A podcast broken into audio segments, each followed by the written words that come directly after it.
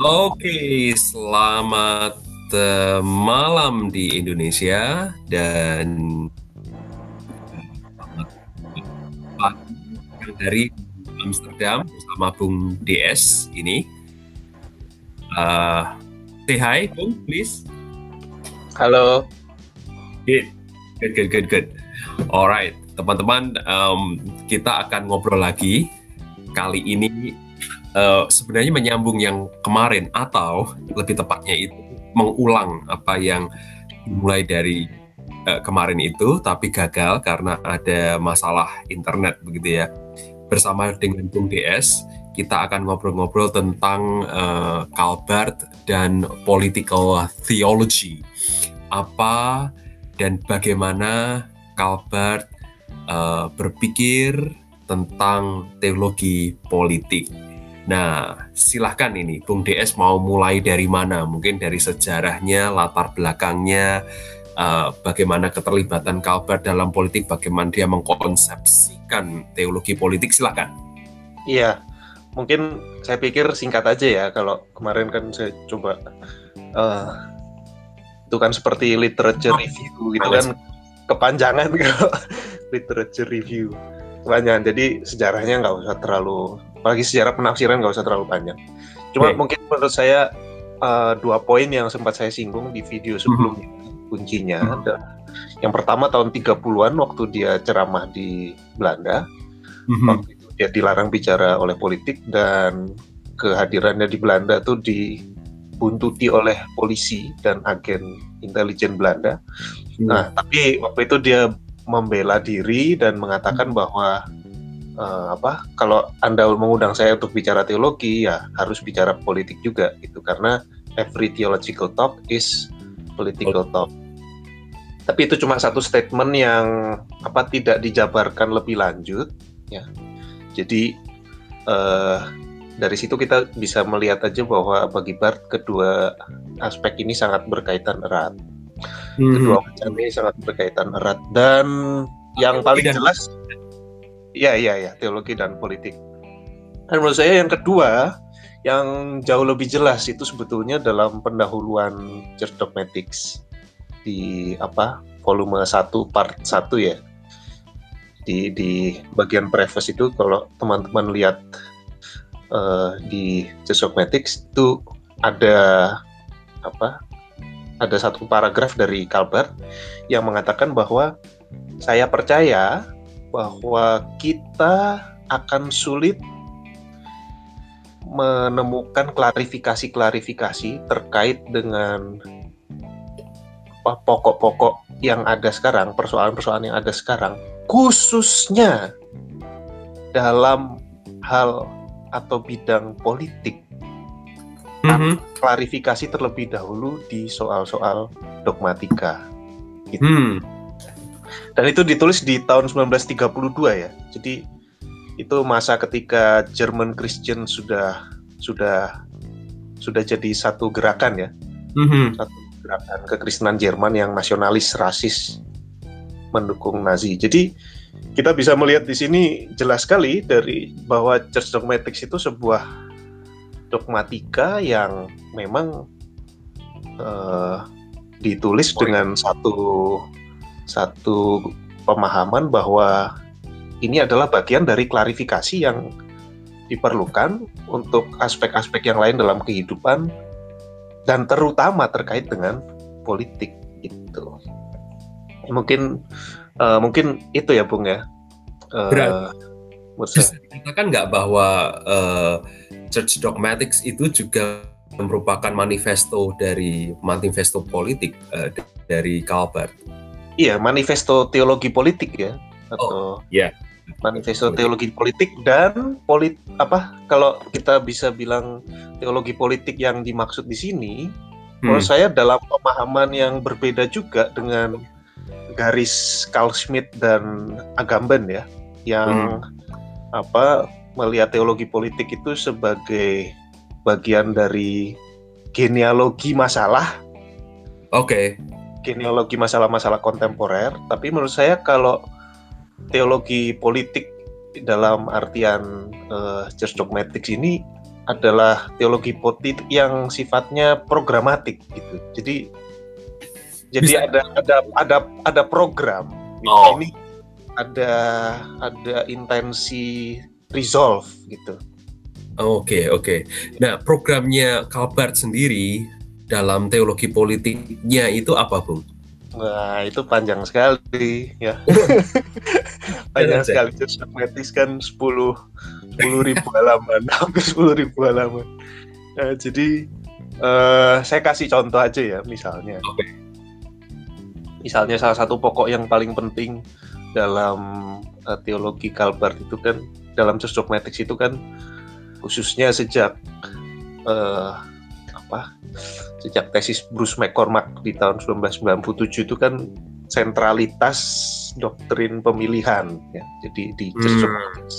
Dua-dua Hmm. 2 jadi menarik ini yang saya temukan juga dalam bab 2 saya Mhm. jadi eh, di tahun 1990 1919 Mhm. sebetulnya ceramah Calvert ditambah itu hasil ceramahnya itu dia berkonflik dengan eh, Leonhard Ragas namanya Hmm. Leonhard Ragas tuh seperti apa tokoh utamanya tokoh sentralnya gerakan sosialisme religius di Jerman Hmm. waktu itu Mhm. jadi intinya ceramah ditambah itu sebetulnya adalah penolakan Barth terhadap eh, apa penolakan Barth kalau teologi itu di subsum di bawah agenda gerakan sosialisme. Hmm. Nah, ini sering dibaca orang sebagai apa? eh, bahwa Barth meninggalkan gerakan sosialisme gitu ya. Hmm. Tapi menariknya di tahun 1942 itu waktu Church Dogmatics 22 diterbitkan ya. Mhm. Nah, kalau kita baca biografinya yang Eberhard Busch itu menariknya eh, waktu Barth menerbitkan bertemu sama Calvert terus mereka bersalaman terus Ragas mengklaim Barth sebagai pewarisnya Oh iya. Iya. nah, menarik kan ini kan ini kan Iya, soal iya. kecil tapi tapi penting ini. Jadi ada apa sebetulnya Hmm. di CD 22 itu. Nah, Hmm. menurut saya kita bisa membayangkan itu ya, revolusi apa yang dibuat Barth dengan dalam secara doktrinal di CD 22 yang analogis atau paralel dengan dengan apa arus yang diperjuangkan oleh Ragas yang menurut saya Hmm. menurut saya bisa kelihatan di situ Mhm. Mhm. bahwa ada transisi dari pemahaman tentang pemilihan yang eh, eksklusif ke sebagian Mhm. Orang tertentu saja ke Mhm. pemahaman yang lebih universal ya. Tapi bukan universal. Bukan universal pukul rata tapi universal di dalam Kristus. Jadi intensinya universal. Nah kalau di bab 2 saya itu salah satu poin poin saya. gitu Hmm. ya Anda tapi itu, itu, itu contoh aja itu co- contoh aja Iya. contoh contoh Iya, iya. iya, iya. Oke, oke. Nah, tapi ini menarik eh, karena biasanya orang itu kan memahami Calvert itu kan satu eh, doktrin Alkitabnya tidak sesuai dengan eh, ajaran ajaran Kristen yang yang menyejarah. Kita nggak akan ngomong tentang hal itu. Iya. Yang kedua yaitu masalah penebusan ah sorry pemilihan universalnya Heeh. yang yang seolah-olah itu mau menyelamatkan semua. Nah, Hmm. dari riset Anda sendiri eh, itu bagaimana sih sebenarnya eh, doktrin pemilihannya Calvert dan apa implikasinya bagi politik eh, dunia? Iya, menurut saya ada intensi internasional yang jelas di sana ya.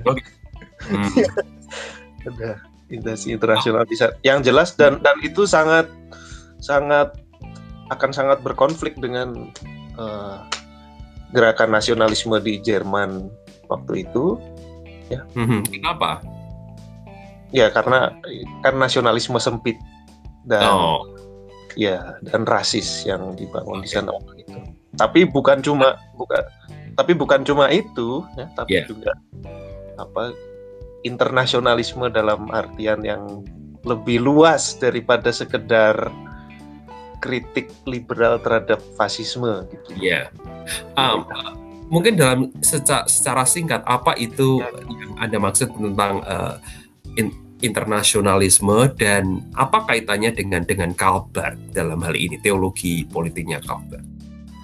Iya. eh wah itu terkait dengan anu ya. eh, perjuangan panjangnya sepanjang sepanjang hidup ya. Mungkin Iya, bisa dibahas di di lain Saya kesempatan. mungkin kalimat Iya. Semang kalau eh, Friedrich Wilhelm Marquardt itu menyebut atau mengkategorikan Barth itu di posisi internasional dua setengah. Jadi, apa itu? ya, jadi jadi kan eh, arus yang setelah 1917 itu mengikut Ah, eh, Rusia itu kan internasional ketiga aha. eh, arus internasional kedua yang tidak setuju ada di bawah Komintern itu internasional kedua. Nah, jadi dia Hmm, menempatkan diri di internasional dua setengah begitu. hmm.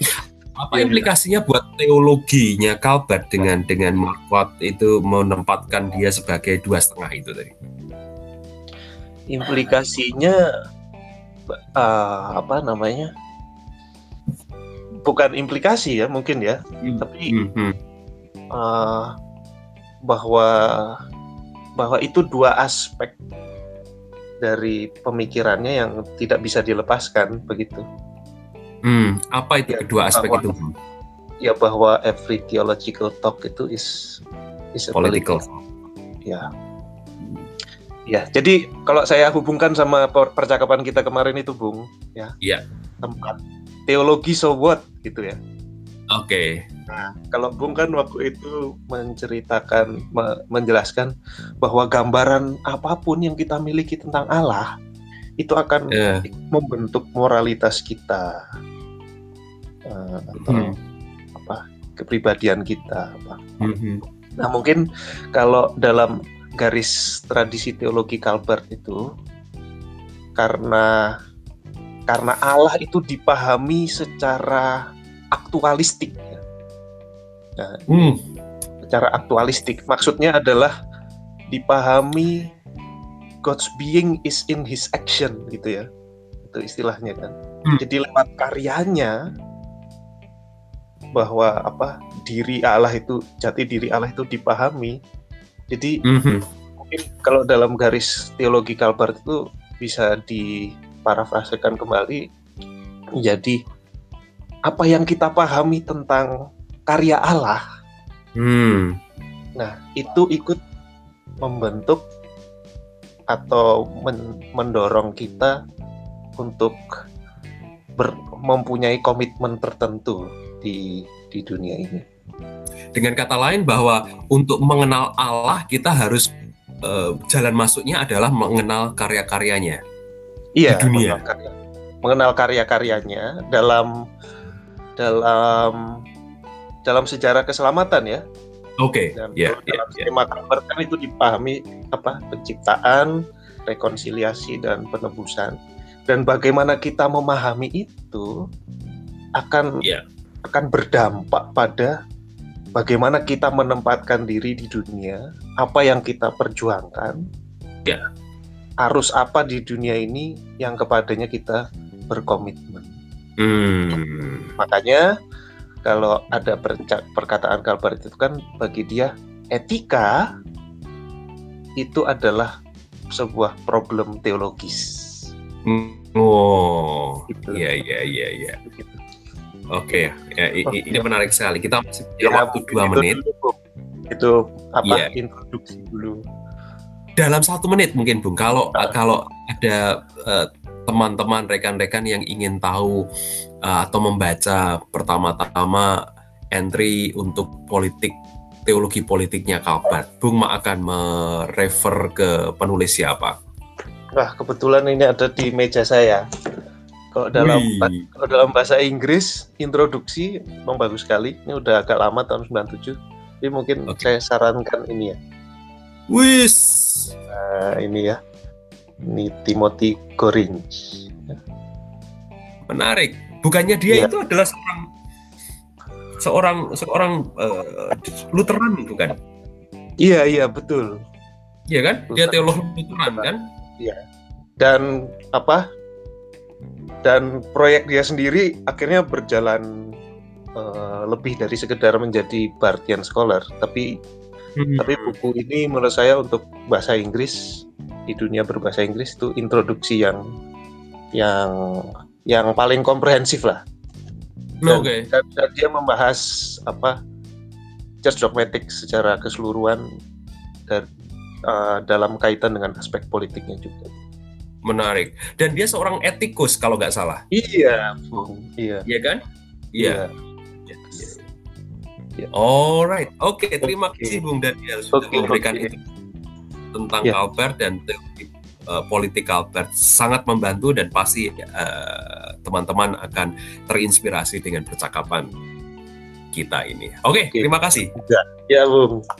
Sampai jumpa teman-teman.